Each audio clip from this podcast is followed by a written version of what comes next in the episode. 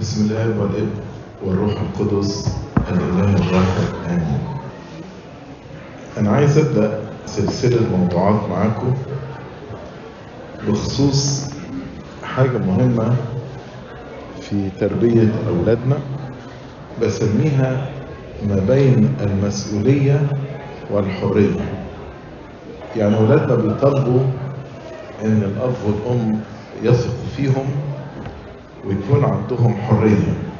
وفي نفس الوقت لازم يكونوا يتحملوا المسؤولية والمسؤولية بتحط قيود على الإنسان. أي إنسان مسؤول ما بيبقاش عنده هو ما فيش تعارض ما بين الحرية والمسؤولية to begin with بس ما بيبقاش يعني عايش براحته من غير أي قيود خالص.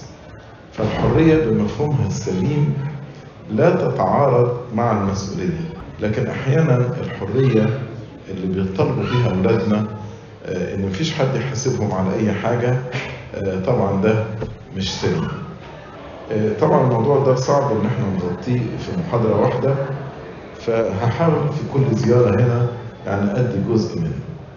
ديفنتلي تأثير الضغوط الخارجية والإعلام والإنترنت والثقافة غير المسيحية والأصدقاء كل ده بيؤثر على أولادنا وعلى تنشئتهم. ومهمتنا كآباء ان إحنا نربي أولادنا بطريقة تحميهم من كل هذا وتحافظ على مبادئهم المسيحية والأخلاقية. والكتاب المقدس أكد على مسؤولية الأب والأم في تربية أولادهم. ولو أولادنا امتلأوا حقيقة من الروح القدس وحملوا ثمر الروح في حياتهم كان ده هيبقى حماية ليهم من كل المؤثرات الخارجية. ومن هنا واجب علينا إن إحنا في تربية الأولاد نخليهم يوصلوا إلى النضوج الروحي. معلمنا بولس الرسول في عبرانيين اصحاح خمسة اتكلم على النضوج الروحي. وكان بيلوم العبرانيين نفسهم على إنهم بالرغم أن لهم زمن طويل في المسيحية ولكن كانوا لسه كأطفال محتاجين اللبن لأن الطع... قال كده لأن الطعام القوي للبالغين الذين صارت لهم الحواس مدربة. يستطيعون التمييز بين الخير والشر. يعني الطفل الصغير ممكن يمسك سكينة يلعب بيها لأن مش قادر يميز بين إيه اللي يضره وإيه اللي ما يضروش. لو لقيت واحد مثلا سنه 30 سنة ماسك سكينة بيلعب بيها هتقول عنده مشكلة.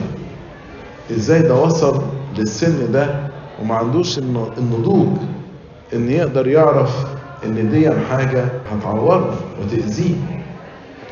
نفس الكلام لما نلاقي أولادنا في سن 15 16 20 25 سنة بيعملوا علاقات مثلا خاطئة تأذيهم روحيا وممكن ينتج عنها مثلا حمل في فترة المراهقة من غير زواج أو مثلا ولاد بتستخدم دراجز وبتأذيهم مش بس روحيا وحتى جسديا.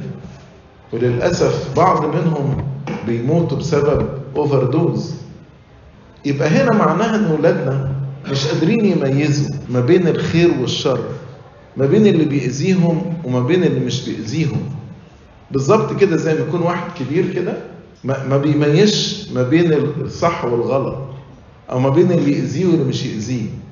بيتصرف زي طفل صغير لسه ما عندوش النضوج الروحي.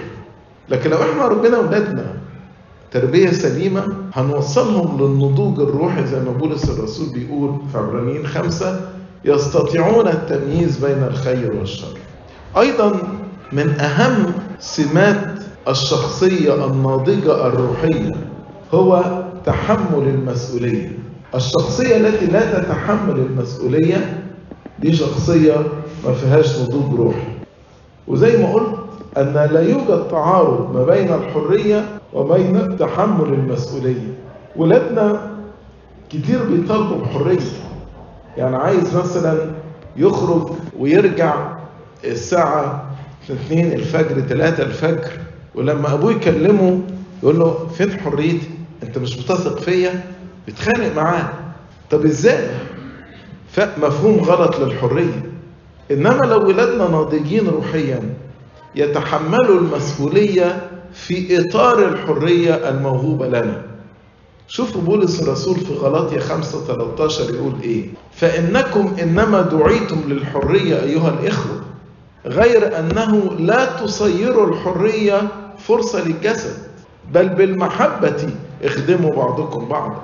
الولد اللي ما بيقومش بدوره في البيت بيسمعش كلام الأب والأم وعايز يجي الساعة 4 الفجر 3 الفجر ما بيعملش حاجة في البيت اوضته لا بيوضبها ولا بياخد أي مسؤولية في البيت سايب الأب والأم يتعبوا من أجله وعمال ياخد تيكتس والأب والأم يدفعوها له والأب والأم يدفعوا له قسط العربية ويدفعوا له الإنشورنس بتاع العربية ويدفعوا له الموبايل فون بتاعه وهو بيشتغل ولكن الفلوس دي الله أعلم بيصرفها فين. فين فين الحرية والمسؤولية هنا؟ ده نتيجة إن إحنا ما ربناش ولادنا سليم أول خطوة زي ما بقول لكم هي يعني مجموعة محاضرات أتمنى إن أنا أقدر أغطيها في كذا زيارة هنا. أول خطوة علشان نعلم الولاد الحرية والمسؤولية يبقى في السن الصغير نبتدي نعلمهم الخضوع والطاعة. لازم تعلم ابنك وبنتك يعني إيه خضوع وطاعة. خضوع وطاعة مش بس للأب والأم إنما إحنا في حياتنا بنخضع لقوانين البلد والذي لا يخضع لقوانين البلد بيتعاقب بنخضع مثلا لقوانين المرور ولو واحد لم يلتزم بقانون المرور بياخد تيكت فجزء مهم في تربية الشخصية المسيحية الناضجة إن هو يكون عنده خضوع وطاعة وسط ما أنا بعلمه الخضوع والطاعة ما يكونش عن طريق نديهم الأوامر ونصنع لهم القرارات ونقول لهم إن هم ينفذوها. لكن وأنا بعلمه الخضوع والطاعة بديله اختيارات وبعلمه كيف يختار الاختيار السليم. ليه النقطة دي مهمة؟ لو أنا حسيت الخضوع والطاعة دولت مفروضين عليا هيبقى من جوايا في تمرد. لكن لو أنا بكامل إرادتي اخترت إن أنا أخضع لقانون زي قانون المرور مثلا ده مش مفروض عليا ده أنا بكامل إرادتي بخضع لهذا القانون عشان عارف إن القانون ده لحمايتي عمري ما هحس بالتمرد. ومن هنا لما أدي لاولادي الاختيارات والمسؤوليات من سنينهم الأولى واعلمهم إزاي يعملوا اختيارات سليمة وازاي يصنعوا قرارات سليمة. فلما يكبروا في السن ويوصلوا سن 15 و 16 هيكون اوريدي اتعلم إزاي يعمل اختيارات سليمة. عشان كده مهم وإحنا بنعلم ولادنا الطاعة والخضوع نعلمهم أن يطيعوا عن حب وليس عن خوف. الخوف ده طاعة العبيد أما الحب هو طاعة الأبناء. شوف القديس يوحنا يقول إيه في رسالته الأولى إصحاح أربعة وعدد 18 يقول لا خوف في المحبة بل المحبة الكاملة تطرح الخوف إلى خارج لأن الخوف له عذاب. الطاعة اللي عن حب هتبقى في حضورك وفي غيابك إنما اللي بيطيعك في حضورك فقط وفي غيابك ما بيطيعكش يبقى هو ما بيطيعش عن حب. أحيانا بعض الآباء يشعروا بعدم الارتياح ان يعلمهم ولادهم الطاعة أو الخضوع ويقول لك لا أنا عايز أدي ابن الحرية بتاعته. ده طبعا فهم خاطئ للحب. وكتير مننا فاهمين إن الحب إنك تدلع ابنك اللي عايزه تجيبه له يعني يكون ولد لسه سنه 12 سنة ولا وات وبيطلب أحدث موديل في التليفونات فأنت تجيبه له هيستخدمه في إيه ولا يستخدمه إزاي مش مهم. أنت مش عايز تقول له لأ. أنت حاسس إن تبقى غلطان وده معناه إنك ما بتحبوش لو قلت له لأ. لكن لما بنعلم ولادنا الطاعة والخضوع بروح الحب والحكمة بنعلمهم يكون عندهم قوة إرادة وضبط للنفس وتحمل مسؤولية. الحياة مش هتدينا كل حاجة إحنا عايزينها فلازم في البيت يتعلم إن ما ياخدش كل حاجة هو عايزها. عشان لما يخرج للحياة والحياة ما تديلوش اللي هو عايزها ما بقاش متمرد أغلب الولاد اللي اتدلعوا لما كبروا ما عندهمش أي تحمل للمسؤولية. لما بنعلم ولادنا الطاعة بيتعلم أيضا الطاعة لربنا والخضوع لله. بيتعلم الطاعة للمسؤولين. في مدارس الأحد يبقى إنسان مطيع وخاضع ليس عن خوف ولكن عن حب واقتناع. أيضا بعض الأطفال العناديين اللي بيكون ليهم كده إرادة قوية وعايز ينفذ كلمته لما بعلمه الطاعة والخضوع. ده بيهذب الشخصية بتاعته الشخصية العنادية دي. وطبعا هنا عن طريق المكافأة مكافأة الطاعة وتأديب العناد. شوية بشوية الأسلوب بتاعه يتصلح. ده هيخليهم حتى ناجحين في دراستهم العملية. وده يضمن روح السلام والحب في البيت. في بيوت دايما تلاقي من الصبح بدري كده في صراخ. الأم بتصرخ مع الولاد علشان يلبسوا ويجهزوا المدارس والعيال بتصرخ والأب بيصرخ. تلاقي كده الصبحية في معركة موجودة في البيت. ليه؟ لأن المعلموش ولادهم يعني إيه؟ طاعة وخضوع. تعليم الولاد الطاعة والخضوع لا يعني على الإطلاق عدم إعطائهم فرصة للتعبير عن رأيهم أو إيفن حتى يختلفوا معانا في الرأي. وبنتعلم إزاي نحترم الآراء المختلفة لكن في الآخر هو كابن ملتزم بالطاعة والخضوع للأب والأم. أيضا وأنت بتعلم ولادك تحمل المسؤولية والطاعة والخضوع. من الأخطاء الشائعة جدا إن لو سمعت إن ابنك وقع في مشكلة في المدرسة أو حتى في الكنيسة أو مع القانون أو في العمل إنك دايما تدافع عن أخطائهم وتحاول أن تبررها وتضغط على المسؤولين لرفع التأديب. ودي يمكن بنشوفها في الكنيسة أكتر يعني. تلاقي مثلا لو خادم مدارس الأحد إدى تأديب لطفل من الأطفال. أو لو أبونا إدى تأديب لطفل من الأطفال. أو واحد مثلا في مؤتمر مؤتمر للأطفال أو الفتيان تصرف تصرف خاطئ. وتلاقي الخدام ادوله تأديب. بس الولد يتصل ببابا ولا ماما. تلاقي بقى الدنيا هاجر يتصلوا بابونا ويتصلوا بسيدنا ولو قدروا يتصلوا بسيدنا البطرك يتصلوا. وإزاي ابني؟ أنت كده بتعلم ابنك درس وحش قوي. اغلط يا ابني وأنا هدافع عنك اغلط ولن تتحمل مسؤولية الخطأ بتاعك. مين اللي هيجني ثمر ديا؟ انت. الأب والأم في الآخر. هم اللي هيجنوا ثمر ده. لكن لما بتيجي تتع... تقول له لا فعلا انت غلطت. انت تصرفت تصرف خطأ. انت لازم تتحمل مسؤولية الخطأ بتاعك. لازم وتبقى فرصة انك تعلمه. إن لما يخطأ لما يكون في خطأ ما يزرعه الإنسان اياه يحصل. يتحمل المسؤولية الخطأ بتاعه. تلاقي واحد مثلا حتى مع الناس الكبار للأسف يعني مفيش تحمل للمسؤولية واحد مع الناس الكبار مثلا من الكبار غلط وراح مثلا على الميديا ولا على ال social media ابتدى يشتم في الناس التانيين ويغلط في الكنيسة ويغلط في ناس. ويجي في الآخر مثلا ياخد تأديب معين. تلاقي الناس كلها عمالة تدافع عنه فين التسامح وفين المحبة وفين الرحمة وفين. هو يا جماعة التأديب ده ضد المحبة؟ هو التأديب ده ضد الرحمة؟ هو التأديب ده ضد الغفران؟ ولا دي حاجة بتساعد الإنسان إنه يتحمل المسؤولية؟ إن كنت زي ما بولس الرسول قال لو أنت تخاف يعني من العقوبة في رومية 13 افعل الصلاح.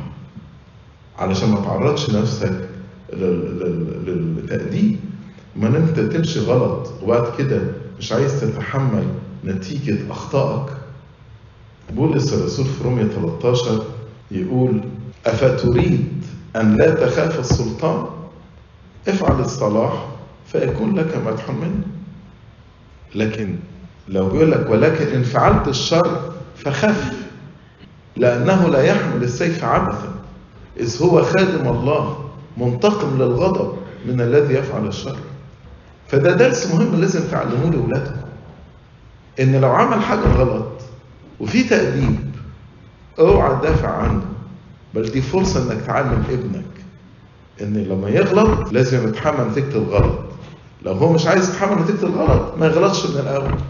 يفعل الصلاح لكنك تحاول تبرر وتحاول إن أنت ترفع التأديب عن ابنك أنت بتضره. وأول واحد هيتعب من الحكاية دي هو أنت.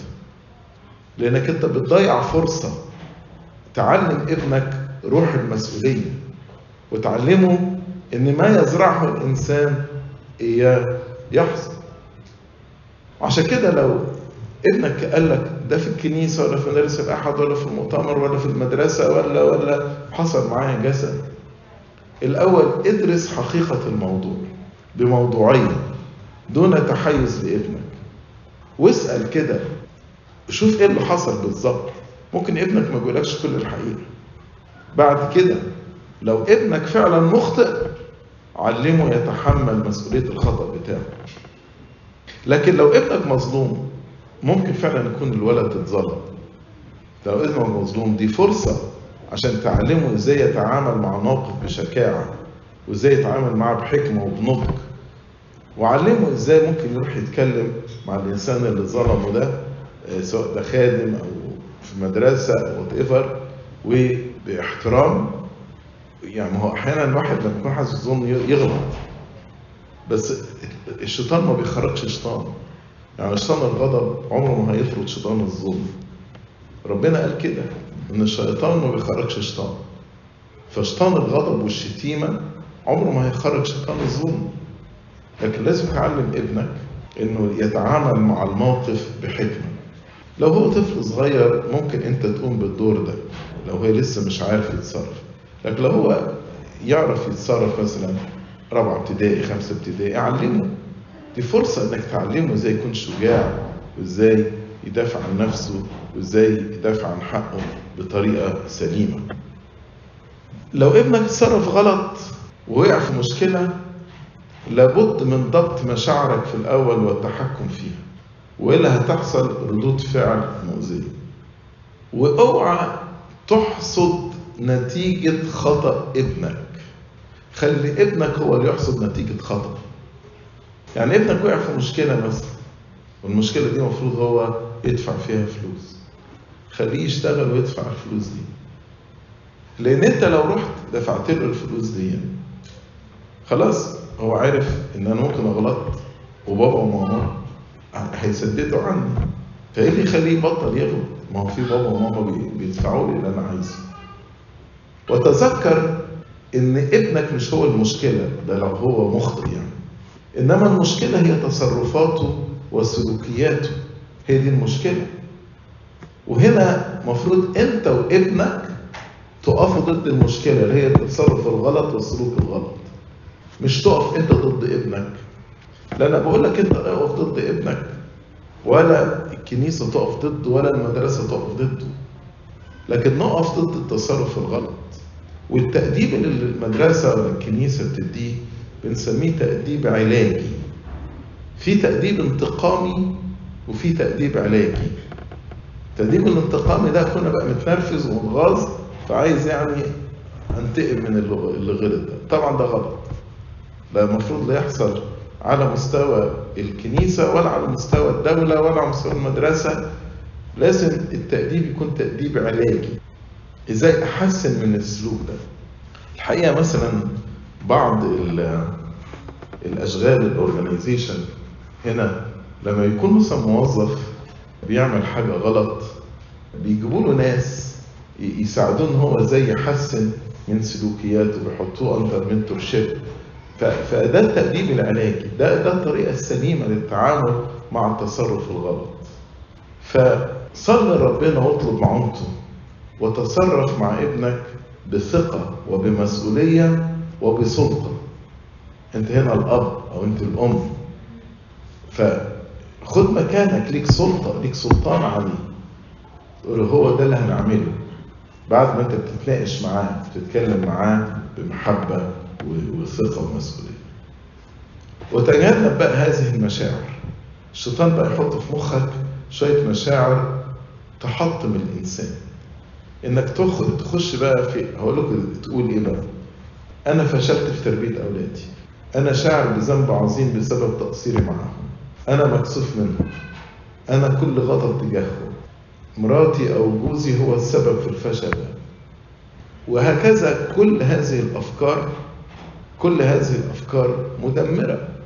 وهتوقعك في اليأس مش هتحل المشكلة. كلنا وإحنا بنكبر وإحنا لغاية دلوقتي كبار لينا أخطاء. بس الخطأ ده فرصة للتعلم. يعني في أمثال 22 وعدد 15 يقول الجهالة مرتبطة بقلب الولد. يعني ما عندوش خبرة في كل حاجة في الدنيا. كلمة الجهالة يعني عدم الخبرة عدم الحكمة. طيب إيه اللي يبعد الجهالة دي؟ عصا التأديب تبعدها عنه. عصا التأديب ما تجيبش يعني عصاية وتضرب ابنك. لا طبعا. إنما كلمة عصا التأديب إن في تأديب وحتى لو التأديب ده شديد شوية بس يكون بحكمة وتأديب علاجي يبعد الجهالة عن قلب الولد. الجهالة مرتبطة بقلب الولد عصا التأديب تبعدها عنه. وما تقولش بقى أنا فشلت في تربية أولادي. آدم وحواء كان عندهم أب عظيم ربنا. ومع ذلك وقعوا في الغلط. هارون ولاده برضو أخطأ ف يعني كثير من الآباء المباركين في الكتاب المقدس ولادهم يعني كان لهم أخطاء. لو توقعت الكمال في التعامل مع أولادك هتتعب لو حصلت أي مشكلة. ولكن لو تعرف كده إن ممكن يحصل أخطاء منهم ودورك كأب أو دورك كأم إن أنا إزاي أتعامل مع الأخطاء دي ودي فرصة للتعلم فرصة إن أنا آخد خبرة فرصة يكون معايا حكمة. بالطريقة دي هتقدر تتعامل مع الموقف بدون غضب. كلنا كبار وصغيرين عندنا ضعفات. وكلنا حتى أحيانا بنفشل لفترة مؤقتة يعني. لما بنحاول نحسن أنفسنا أحاول أحسن من نفسي واقع تاني وأحسن واقع تاني. ولكن الإنسان الذي سوف يستمر في التعلم وفي تحسين نفسه متكل على نعمة ربنا ده يستطيع أن ينتصر في النهاية. فخلي بالك فرصة الخطأ هي في الواقع فرصة للتعلم. فرصة الخطأ لما أولادنا يعملوا أخطاء ده فرصة للتعلم. شوف في رسالة بولس الرسول الأولى لتيموساوس إصحاح ثلاثة عدد أربعة وخمسة. يقول يدبر بيته حسنا. له أولاد في الخضوع بكل وقار وإنما إن كان أحد لا يعرف أن يدبر بيته فكيف يعتني بكنيسة الله؟ فهو هنا بيعلمهم يعني إيه؟ له أولاد في الخضوع والوقار بيعلمهم. أكيد الأولاد بيخلطوا ومع الخطأ ده في فرصة للتعامل. إحنا أحيانا بتحصل مشكلة نتنرفز ونفقد سلامنا. ونبقى عايلين الهم إزاي نتعامل مع المشكلة. لكن لو انت ابتديت تبص لأي مشكلة بتحصل ان دي فرصة للتعلم وللنمو مش هتغضب ولا تتنرفز. أحيانا نأخذ المواقف بطريقة شخصية. يعني أقول إيه؟ ده ابني بيعمل كده عشان عايز يغيظني ابني بيعمل كده علشان عايز ينرفزني. فأنا عايز أقول لك حتى لو ابنك بيعمل ده قاصد ان يغيظك وينرفزك اوعى تاخد الموقف بطريقة شخصية. عارف ليه؟ لأن أنت لو اتغصت واتنرفزت يبقى خطته نجحت. فهو هيعرف بقى إيه نقطة ضعف ولو هو عايز ينرفزك يبقى هيدوس على نقطة الضعف دي عشان ينرفزك. أي موقف أي موقف ربنا ممكن يحوله في الخير للخير في النهاية لو إحنا تعاملنا معاه بطريقة سليمة أي موقف ربنا يحوله للخير في النهاية لو إحنا تعاملنا معاه بطريقة سليمة. عشان كده القديس يعقوب في رسالته الإصحاح الأولاني وعدد اتنين قال احسبوه كل فرح يا إخوتي حينما تقعون في تجارب متنوعة. ما المشكلة اللي بيقع فيها ابنك ديا تجربة. ليه بقى؟ قال لك ديا تنشئ صبر والصبر يكون له عمل تام لكي تكونوا تامين وكاملين غير ناقصين في شيء. ولو عندك عايز حكمة عشان تتعامل مع موقف اطلب من ربنا الذي سيعطي الجميع بسخاء ولا يعير فسيعطى له. فلو تعلمنا إزاي نتعامل مع كل موقف بحكمة هيتحول للخير. برضه في تعلم الخضوع والطاعة لازم تتابع تصرفات ولادك. عن قرب خاصة في السن الصغير. يعني وإن كنت أنا أحيانا ما بحبش إنك تجيب تليفونات لأولادك في سن صغير لكن لو فرضا جبت له تليفون لازم تعرفه إن أنت ممكن تخش تمسك التليفون ده تشوف هو بيتفرج على إيه تشوف إيه الجيمز اللي بيلعبها. ده من حقك. ده من حقك كأب وده من حقك كأم. فمتابعة تصرفات أولادنا عن قرب ده نقطة مهمة. ليه أنا بتابعه؟ مش علشان أعاقبه بس لكن أنا بتابعه عشان أوجهه وأرشده وأدربه. وفي المتابعة دي لا تبحث فقط عن أخطائهم عشان تعلمهم ولكن ابحث عن أفعالهم الحسنة علشان تمدحهم وتشجعهم وتكافئهم. يعني مثلا لقيت ابنك قاعد بيقرأ على التليفون كتاب مقدس. أو قاعد بيحفظ مزامير الاجبيه أو بيحفظ ألحان. فأنت فرصة لما في المتابعة دي تقول له أنا مبسوط منك إن لقيتك بتقرأ في الكتاب المقدس وبتحفظ ألحان منزل ترانيم جميلة وبتدي له مكافأة عليها. بالطريقة دي إن الولاد هيحبوا متابعتك لأنها برضه هتكون فرصة للمكافأة بتاعتهم. فأوعى تتابع ولادك فقط علشان تشوف إيه الغلط وتعلمه أو توبخه. لكن المتابعة برضه عن الأفعال الحسنة عشان تمدحهم وتشجعهم وتكافئهم. وبرضه من الأفضل إنك بقدر الإمكان ما تقولش لابنك لأ ما تعملش كده إنما تحاول تقول كلمة تانية زي كفاية كده. كفاية مثلا من ال games اللي أنت بتشوفها دي لأنها مدمرة لأنها مؤذية. لكن لما بتقول له لأ ما تشوفش ال games دي لأ كلمة لأ بتخلي الولد ممكن يقول لك لأ برضه. ففي السن الصغير خالص ممكن تقول لابنك كفاية كده. لما يكبر شوية تقول له ما يصحش كده. انت بتعلمه بقى إن دي حاجة ما ينفعش إنك تعملها. أنت ابن ربنا. ودي تكون بداية مناقشة بينك ما بين ابنك. يقول لك ليه ما يصحش إن أنا أعمل كده؟ قول له آه. الكتاب حط أربع شروط تعرفني إيه اللي أنا أعمله وإيه اللي أنا ما أعملوش فبولس الرسول قال كل الأشياء تحل لي كل الأشياء تحل لي ولكن ليست كل الأشياء تليق ليست كل الأشياء تبني لا يتسلط علي شيء ولا أتسبب في عثره وتبتدي تشرح له الأربع حاجات دول بعدين تمسك الموقف وتقول له تعالى هل ده يليق بيا؟ هل ده بيبني؟ هل بيتسلط عليا؟ هل أنا اسبب عثره الآخرين؟ وخلي بالك من روح التمرد اللي موجودة في العالم اللي, اللي أحيانا بيدوها شكل لطيف أقول لك يعني إيه أقصد إيه بالكلام ده في المناقشة مع أولادك التمرد دي صفة من صفات الشيطان لأنه يتمرد على الله فالشيطان عايز يغرس روح التمرد فينا. فابتدى يعلمنا إن إحنا نتمرد. نتمرد على حاجات صغيرة فإحنا ممكن نشوفها دي حاجات صغيرة. ونتمرد على حاجات كبيرة. إنما الحقيقة اللي ورا الاثنين هو الشيطان. بعدين التمرد ده على الحاجات الصغيرة دي يديها اسم مثلا الموضة. أديكم مثال بس. يعني مثلا لما تقعد تفكر كده الولاد اللي يجوا مثلا الطاقية دي ويروح يلبسها بالمشقلب. يعني بدل ما الكاب من قدام يحطها ورا. اقعد تفكر كده هو يعني ليه بيلبسها بالطريقة دي؟ فتقعد تفكر هي لا, لا شكلها حلو ولا هي يعني المفروض دي عشان بيحمي الوش والعين من الشمس إن هو بيحمل إيه يعني؟ بيحمي قفاه مثلا. لكن فكرة روح التمرد روح التمرد مثلا في حكاية الولاد بيلبسوا بنطلونات مقطعة طب بيلبس بنطلون مقطع ليه؟ إيه الموضة اللي فيه؟ إيه الناحية الجمالية إن أنا ألبس بنطلون متبهدل؟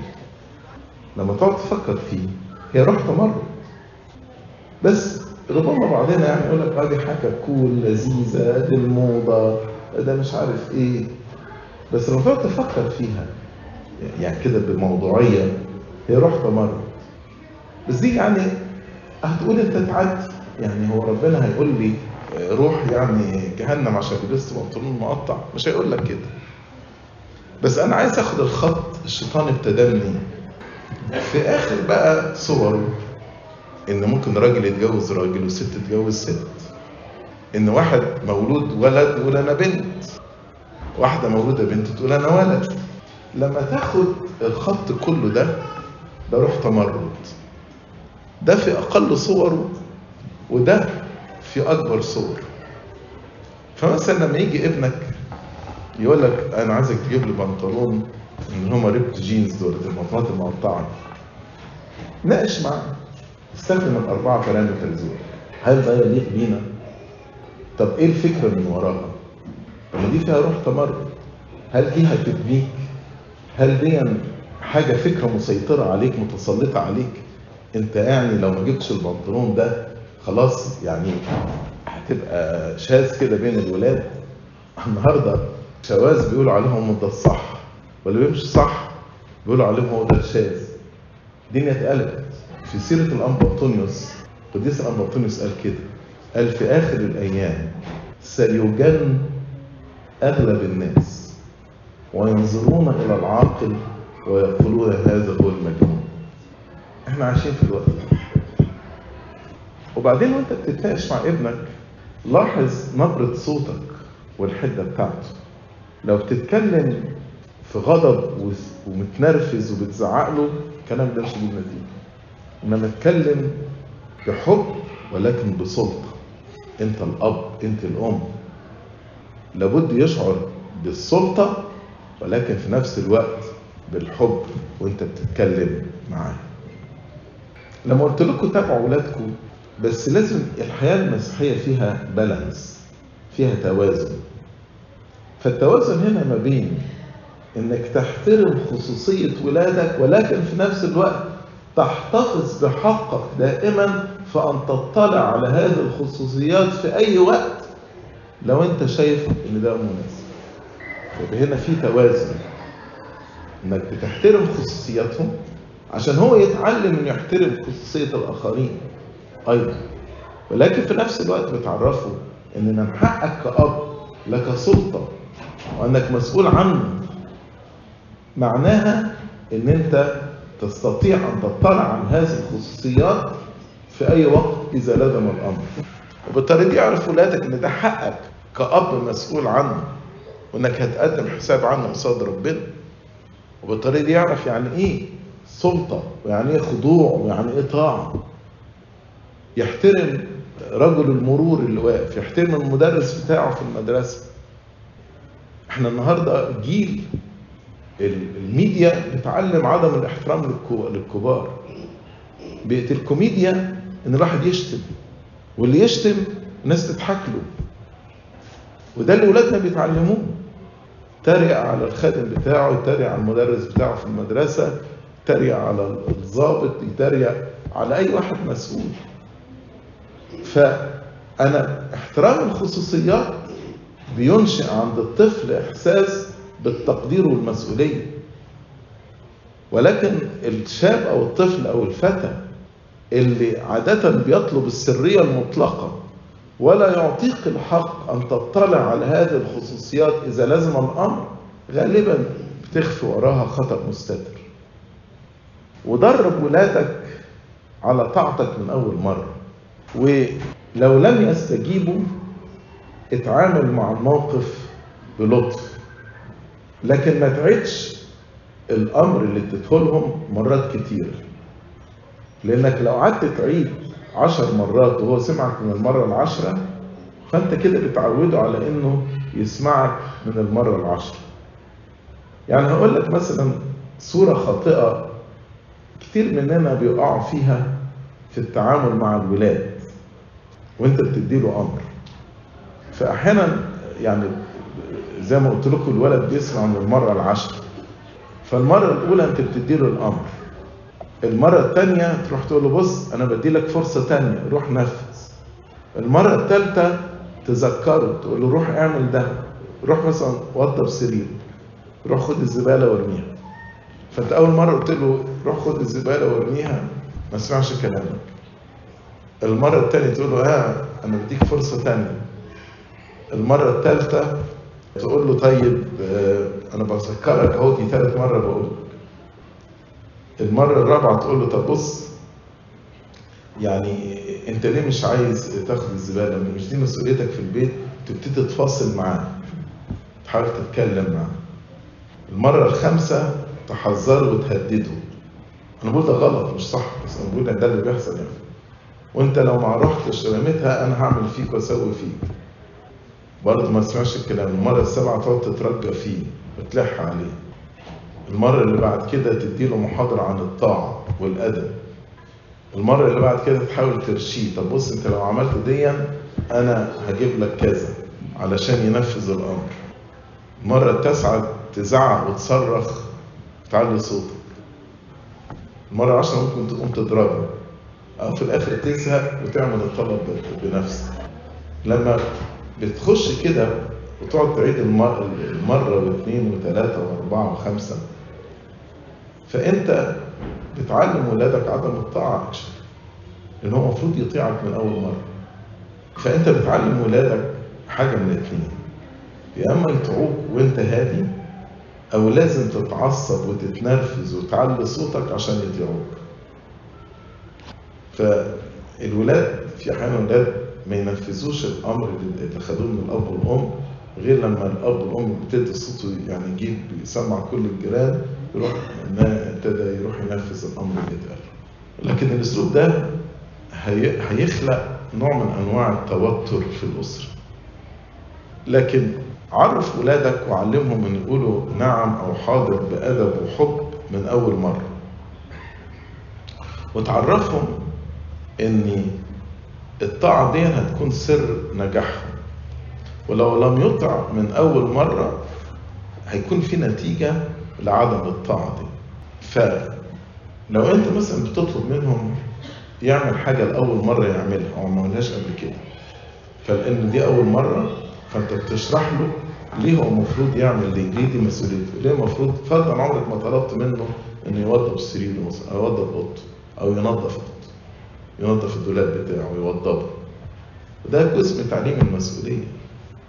الأم اللي لسه بتوضب دولاب الهدوم بتاع ولادها وتوضب لهم السرير وابنها ده في سنه 16 17 سنة في حاجة غلط هنا.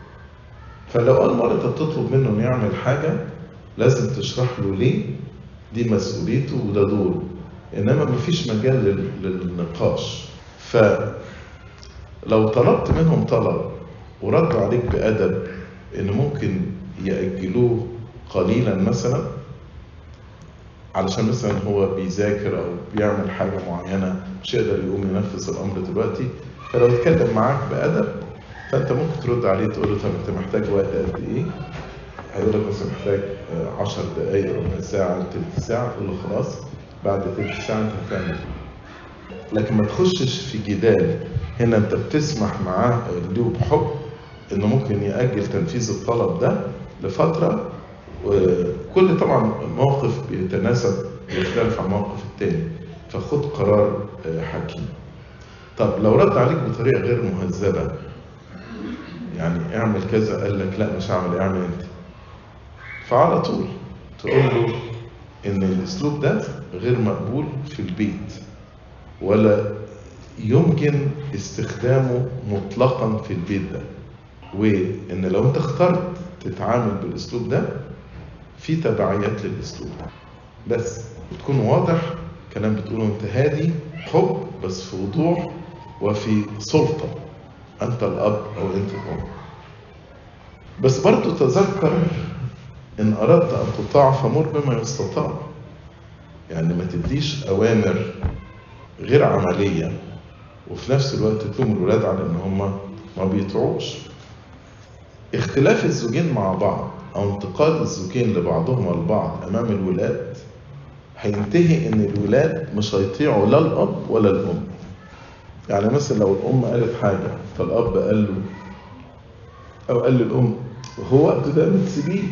يعني يتفسح مع أصحابه. ولا إحنا في break اليومين دول في Christmas break انتقد الام يعني ففي الآخر ابنك ده لا هيسمع كلامك انت ولا هيسمع كلام أمك لازم أنتوا الاثنين يكون لكم رأي واحد ولازم تكونوا متفقين مع بعض في أسلوب التربية بتاع الولاد أكيد أي زوج وزوجة في نقط اتفاق في أسلوب التربية وفي نقط خلاف. نقط الاتفاق استفيدوا بيها ونقط الخلاف اتفهموا فيها بحب وبتواضع طب لو انت فعلا أو انت شفتي زوجك أو انت شفت مراتك بتدي أمر غير مقبول أو مثلا بيدي consequences انت شايف إن دي too much إن انت لو ما سمعتش الكلام أو لو ما نفذتش ده هيحصل كذا وكذا من الأول يعني. فانت بيبقى جوانا رغبة إن أنا عايز أنقذ ابني. فتحكم في رغبتك للتدخل لانقاذ ابنك. لأن ضرر التدخل بتاعك هيكون أكبر بكتير من ضرر الطلب أو ضرر التأديب في حد ذاته.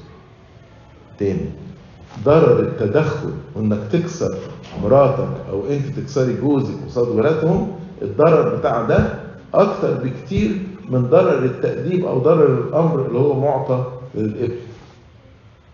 وربما يكون الأمر له يعني too much ولا التأديب too much بس أنا متغاظ منها ولا هي متغاظة مني فعلشان كده أنا عايز يعني يعني أكسر كلامها قصاد الولاد وتدخلك ده كمان هيعمل مشكلة بينك ما بين مراتك. فيبقى بالطريقة دي حصل مشكلتين. مشكلة الولد اللي مش عايز يطيع ومشكلتك انت مع زوجتك. والولاد هتلاقوكوا بيتناقشوا مع بعض على أسلوب التربية بتاعتهم. والولاد بقى أذكياء جدا هيعرفوا يستغلوا دي عشان لا يطيعوك ولا يطيعوها. لكن تحكم في رغبتك وبعدين لما تكونوا منفردين مع بعض ممكن تتناقشوا أنتوا الاثنين مع بعض على الطلب ده أو على التأديب ده. ومن الأفضل إن لو هيحصل تغيير في ده إن الأب أو الأم اللي إدوا الأمر أو إدوا التأديب هم اللي يغيروه. بس اوعى بعد ما يغيروه تقول على فكرة أنا قلت لمامتك بتعمل كذا فكده يعني بتضيع دي ف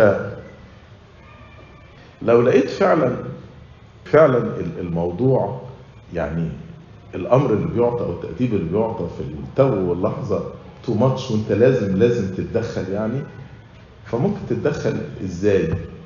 تقول مامتك ليها حق بس الموضوع ده هنناقشه بعدين عشان محتاج وقت أطول للمناقشة. فانت هنا ما بتغلطهاش ما بتكسرش كلامها لكن ده بيكون خصوصا لما يكون في تفاهم مع الأب بينهم بين الزوجين مع بعض دي بتكون فرصة لحوار هادئ ومنفرد بين الزوج والزوجه لكن القاعدة هي ما تهزش سلطه الطرف الآخر أمام ولادك. أوعى تهز صورة سلطة زوجتك أمام ولادك أو العكس. لأن ده كده ما بيعلمش الولاد الطاعة والخضوع. إلا بقى يعني الاستثناء الوحيد للقاعدة اللي أنا قلتها دي لو رأيت الآخر يؤذي ابنك إيذاء شديد بمعنى مثلا بيضربه ضرب مبرح مثلا.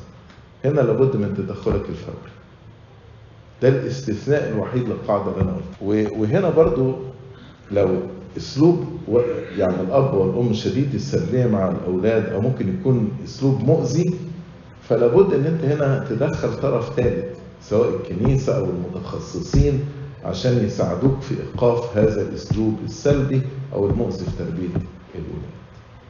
لكن لما تدي أمر لابنك تقول له لو بتديله لاول مرة تشرح يا ابني أنت المفروض دورك في البيت ومسؤوليتك إنك تعمل كذا كذا كذا كذا.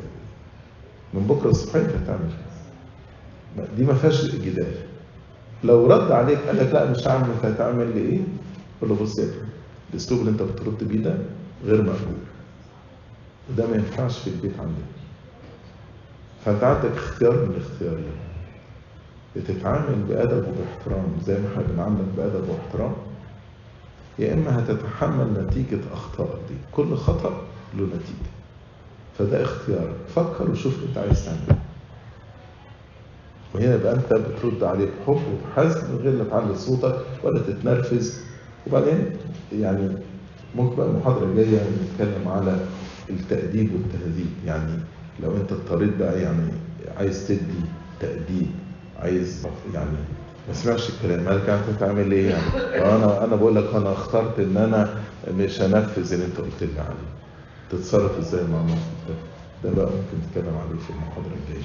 نكتفي كده النهارده لإلهنا المجد الدائم إلى الأبد. آمين